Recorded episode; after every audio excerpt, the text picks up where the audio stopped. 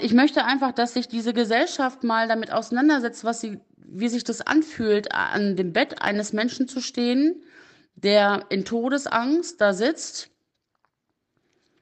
und nicht weiß, ob er das überleben kann, der darum bittet, bei ihm zu bleiben, obwohl er da in der Isolation ist und ich zum nächsten Patienten muss, der die Hand festhält, der einen am Bett festhält, der fragt, werde ich das überleben? Werde ich hier sterben? Was wird jetzt hier passieren?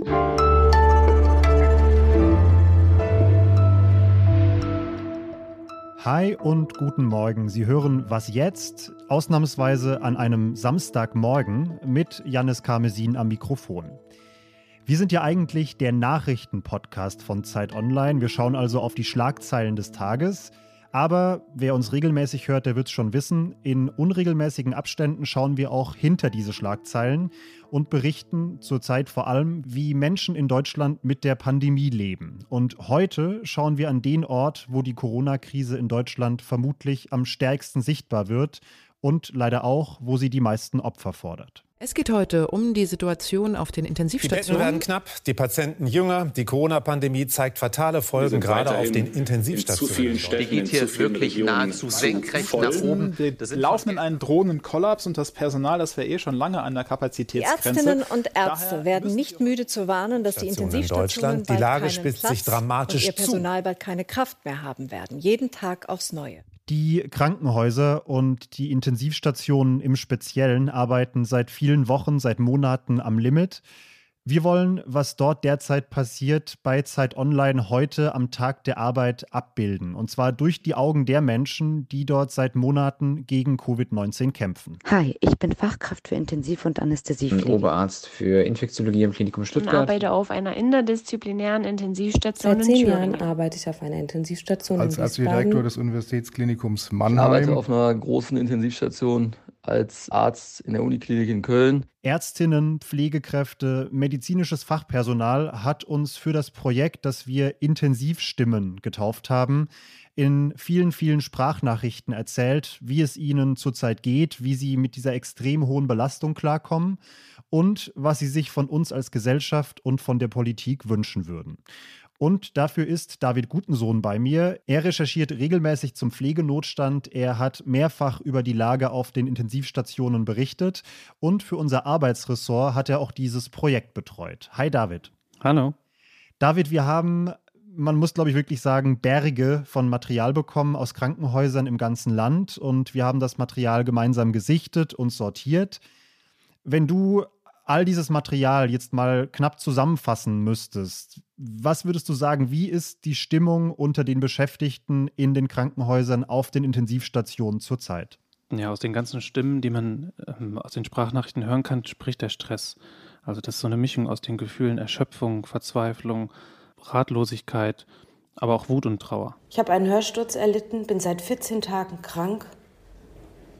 Das ist so traurig so fertig zu sein. Der Körper hat mir völligst aufgezeigt, wo meine Grenzen sind. Wir Pflegekräfte können nicht mehr. Wir sind mehr als nur mütend.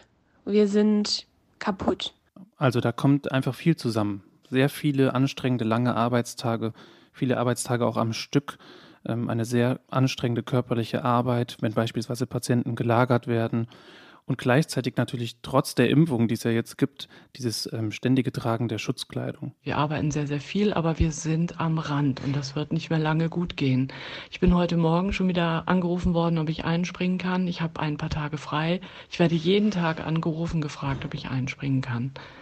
Und es fällt mir wirklich schwer, Nein zu sagen, aber ich kann nicht mehr. Diese Pandemie wird gerade auf unserem Rücken ausgetragen, auf dem Rücken der Krankenhäuser und auf ja, dem Rücken der Mitarbeitenden.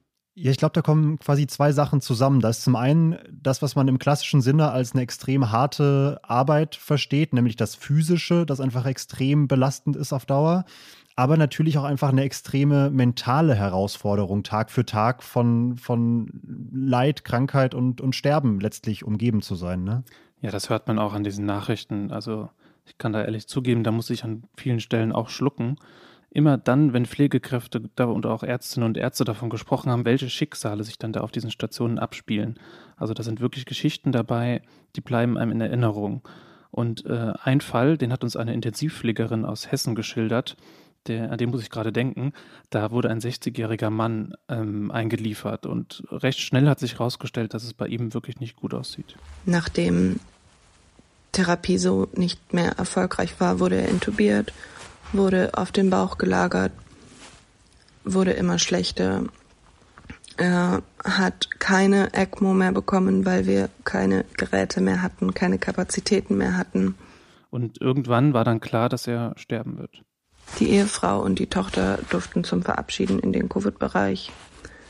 Ich habe sie rausgebracht und musste den anderen Kindern, die weinend vor mir standen und mich gefragt haben, ob sie nicht noch mal ihren Vater sehen können, sagen, dass das nicht geht, dass sie sich nicht verabschieden können.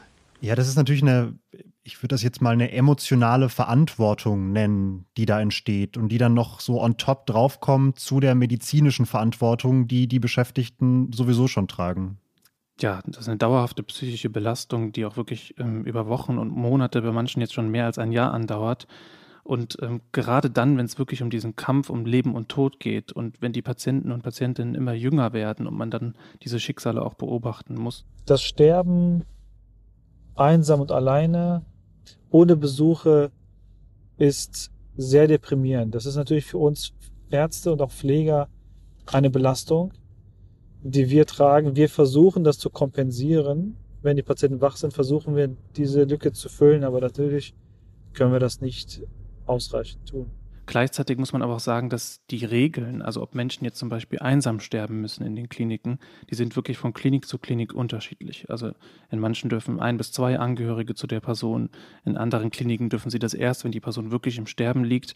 Und in anderen Kliniken ist das ähm, leider gar nicht möglich. Man versucht es möglich zu machen, dass sie bei den letzten Minuten, Stunden dabei sind, aber das ist auch nicht immer machbar. Ähm, dann ist es oft unsere Rolle, dies zu übernehmen, die Patienten zu begleiten. Und das ist natürlich auch für das Personal, also sehr belastend zu sehen, wenn andere Menschen vielleicht auch in ihrem Alter ähm, einsam sterben müssen. Und ähm, dass sie in den kritischen Situationen dann letztendlich oft ähm, die einzigen sind, die diesen Personen dann auch beistehen können. Ich möchte einfach, dass sich diese Gesellschaft mal damit auseinandersetzt, was sie, wie sich das anfühlt, an dem Bett eines Menschen zu stehen, der in Todesangst da sitzt und nicht weiß, ob er das überleben kann, der darum bittet, bei ihm zu bleiben, obwohl er da in der Isolation ist und ich zum nächsten Patienten muss, der die Hand festhält, der einen am Bett festhält, der fragt, werde ich das überleben, werde ich hier sterben, was wird jetzt hier passieren, der mit den Tränen kämpft und der das drei Tage lang aushält, weil man ihm sagt, eine Intubation könnte für Sie das Ende bedeuten? An, an der Stelle ganz kurz, weil dieser Begriff Intubation öfter auftaucht. Was ist eine Intubation genau und warum kann sie für die Patientinnen und Patienten so gefährlich sein? Also unter Intubation versteht man, dass dem Patienten ein Schlauch zur künstlichen Beatmung eingeführt wird. Also wenn er selbstständig nicht mehr atmen kann. Und das ist natürlich mit einer großen Unsicherheit und Ungewissheit für die Patientinnen und Patienten verbunden, weil die Patientinnen und Patienten natürlich nicht wissen, was da auf sie zukommt und ob sie überhaupt nochmal aus dieser künstlichen Beatmung auch aufwachen werden. Und die letzte Frage, die der stellt, bevor wir ihn dann intubieren müssen, ist, kann ich meine Frau nochmal anrufen? Und man dem Mann sagen muss, nein, das können Sie leider nicht, weil man kann sie durch die Maske fast nicht verstehen. Und wenn ich ihnen die Maske runternehme irgendwie, dann werden sie ersticken. Wir schauen uns die Situation jetzt, jetzt über sehr viele Einzelfälle, über sehr extreme Beispiele an, die uns geschildert wurden. Aber dahinter stehen ja auch Zahlen, an denen man diese, diese sehr dramatische Situation festmachen kann. Was sagen denn die aktuellen Zahlen, die Statistiken zur Lage auf den Intensivstationen? Es gibt ein Register, das sogenannte Divi-Bettenregister, wo jeden Tag die noch freien und auch die belegten Betten gemeldet werden. Und die Zahlen zeigen, dass über 5000, nämlich 5015 Menschen mit Corona äh, momentan auf den Intensivstationen behandelt werden. Und das sind, wenn man das mal vergleichen möchte mit den Zahlen aus, dem, aus der ersten Welle, genau heute vor einem Jahr ungefähr, ähm, deutlich mehr. Also letztes Jahr war der ähm, Höchststand an Patientinnen und Patienten mit Corona auf der Intensivstation, der lag dabei 2895 Patienten. Ähm, also schon eine deutliche Steigerung. Also etwa die Hälfte, ne? Genau. Und trotzdem muss man aber sagen, dass, dass das natürlich regional sehr unterschiedlich und verschieden ist. Also es gibt Kliniken, und das, das zeigen wir auch in unserer Sammlung, das haben wir auch in den Sprachnachrichten gehört, die sind wirklich noch nicht an der Kapazitätsgrenze angelangt. Und wiederum andere, die haben schon seit Wochen oder teilweise Monaten keine freien Betten mehr zur Verfügung. Und dann gibt es wiederum andere Kliniken, die sind jetzt schon diese, an dieser 80-Prozent-Grenze angelangt.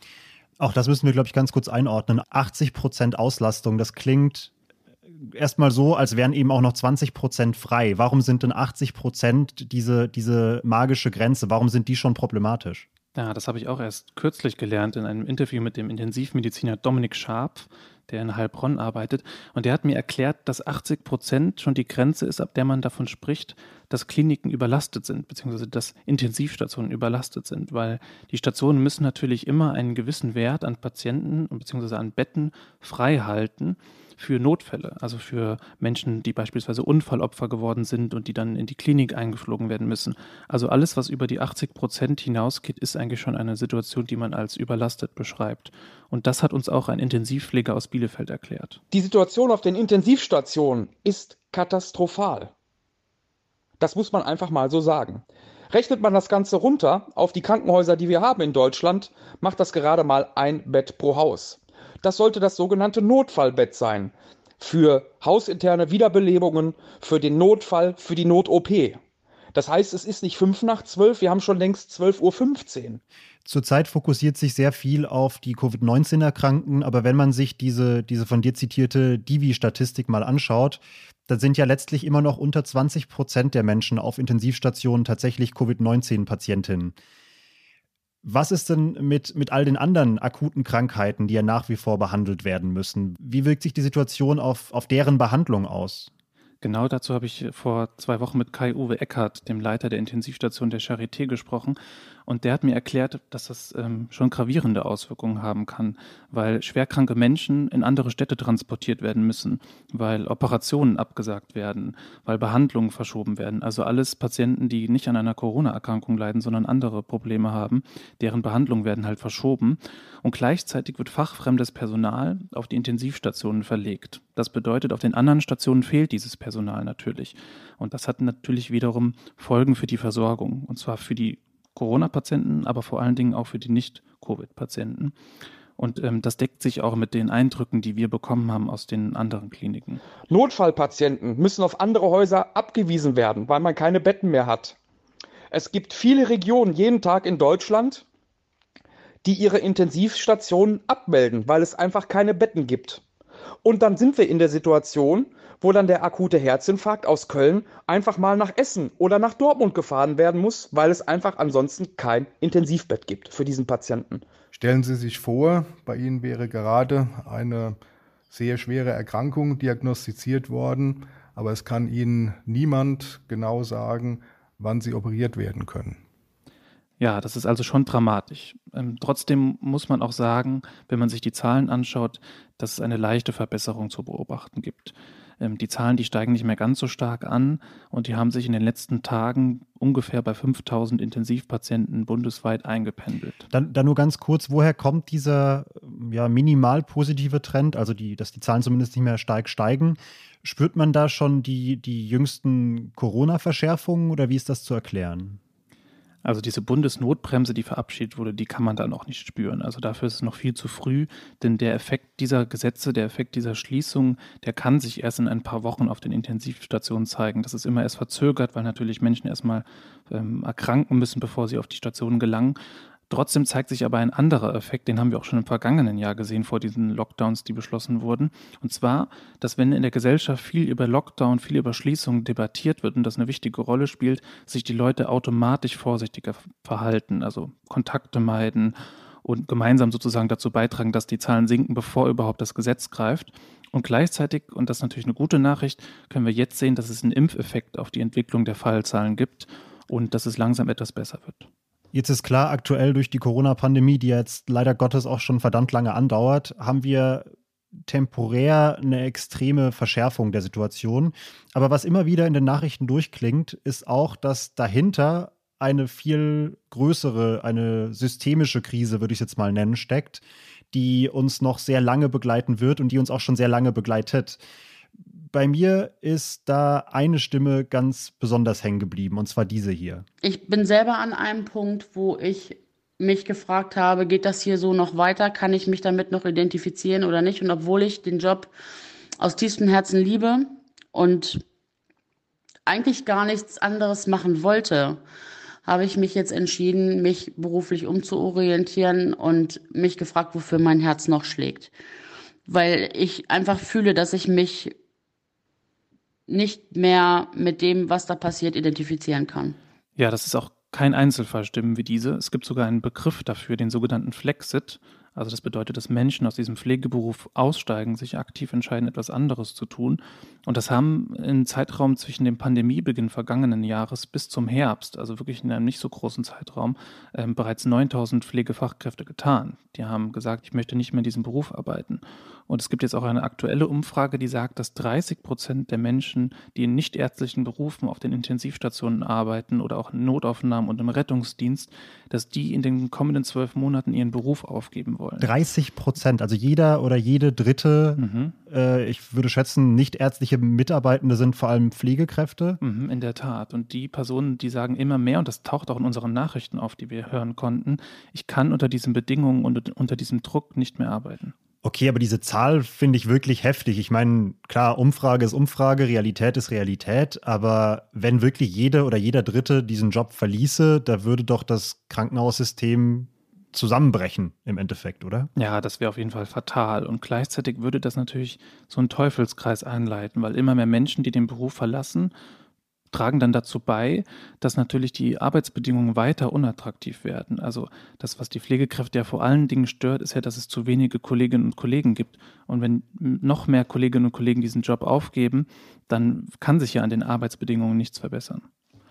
Und das Problem ist auch kein neues und das begleitet die Menschen immer wieder und schon ziemlich lange und hat sich in der Pandemie auch verschärft.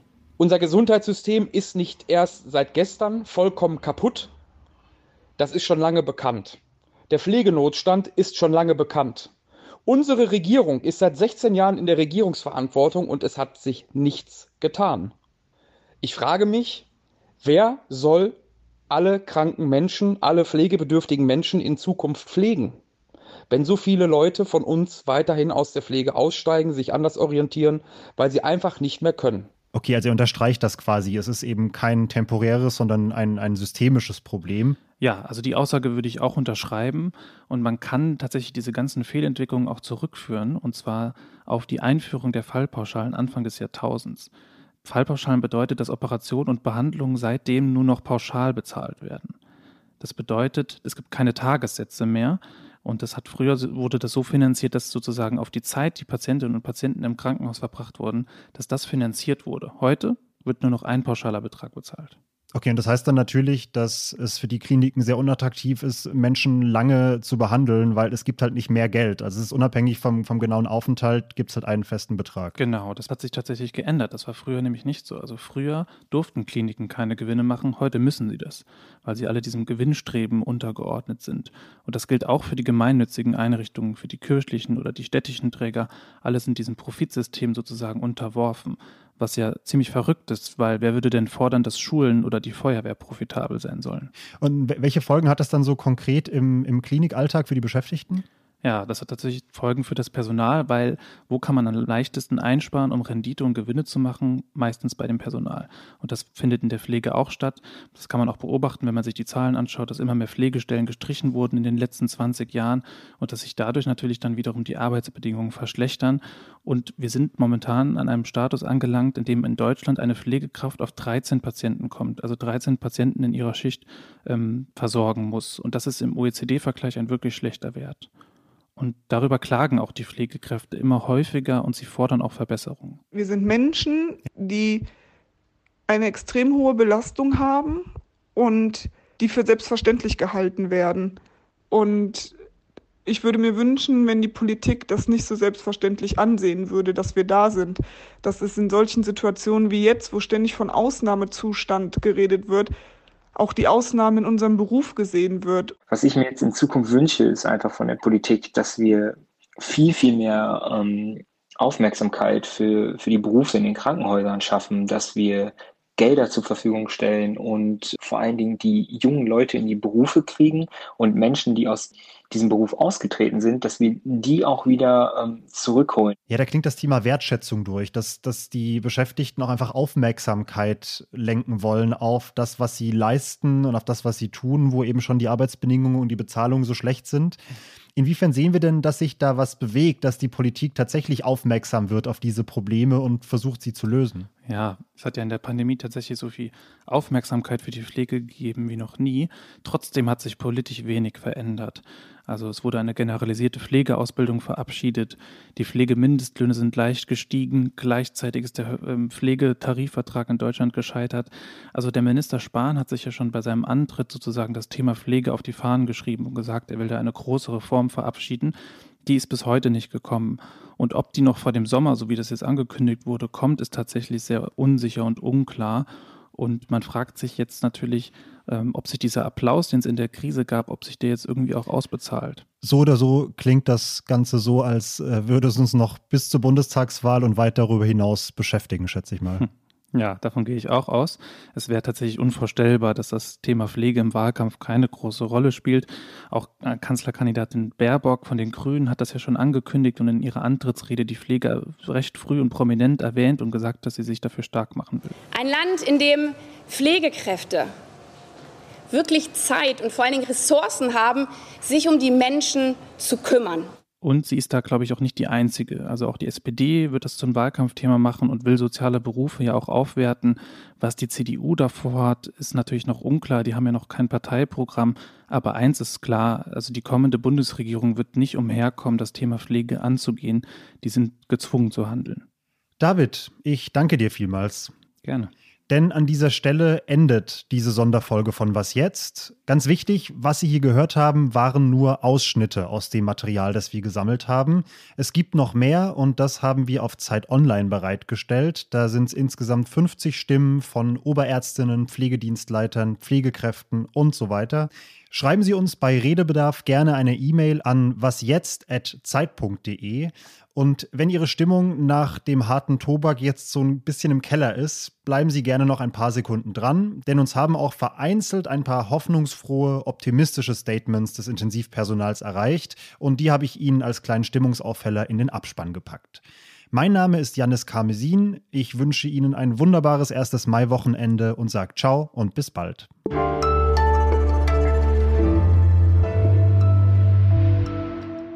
Ich bin sehr zufrieden im Moment, weil mir das äh, sehr viel gibt, weil ich das schön finde, vorne mit dabei zu sein und mit diesen schwer betroffenen Patienten zu arbeiten. Die Freude der Patienten, wenn man Videotelefonie mit den Angehörigen herstellen kann. Oder aber auch die Dankbarkeit, wenn Angehörige dann doch nochmal auch unter der Einhaltung der Hygienemaßnahmen persönlich Abschied nehmen können. Gerade in dieser Zeit haben wir eigentlich gemerkt, dass es umso wichtiger ist, dass man ein starkes Team hinter sich hat. Und ich glaube, genau das haben wir für uns auf dieser Corona-Intensivstation gelernt.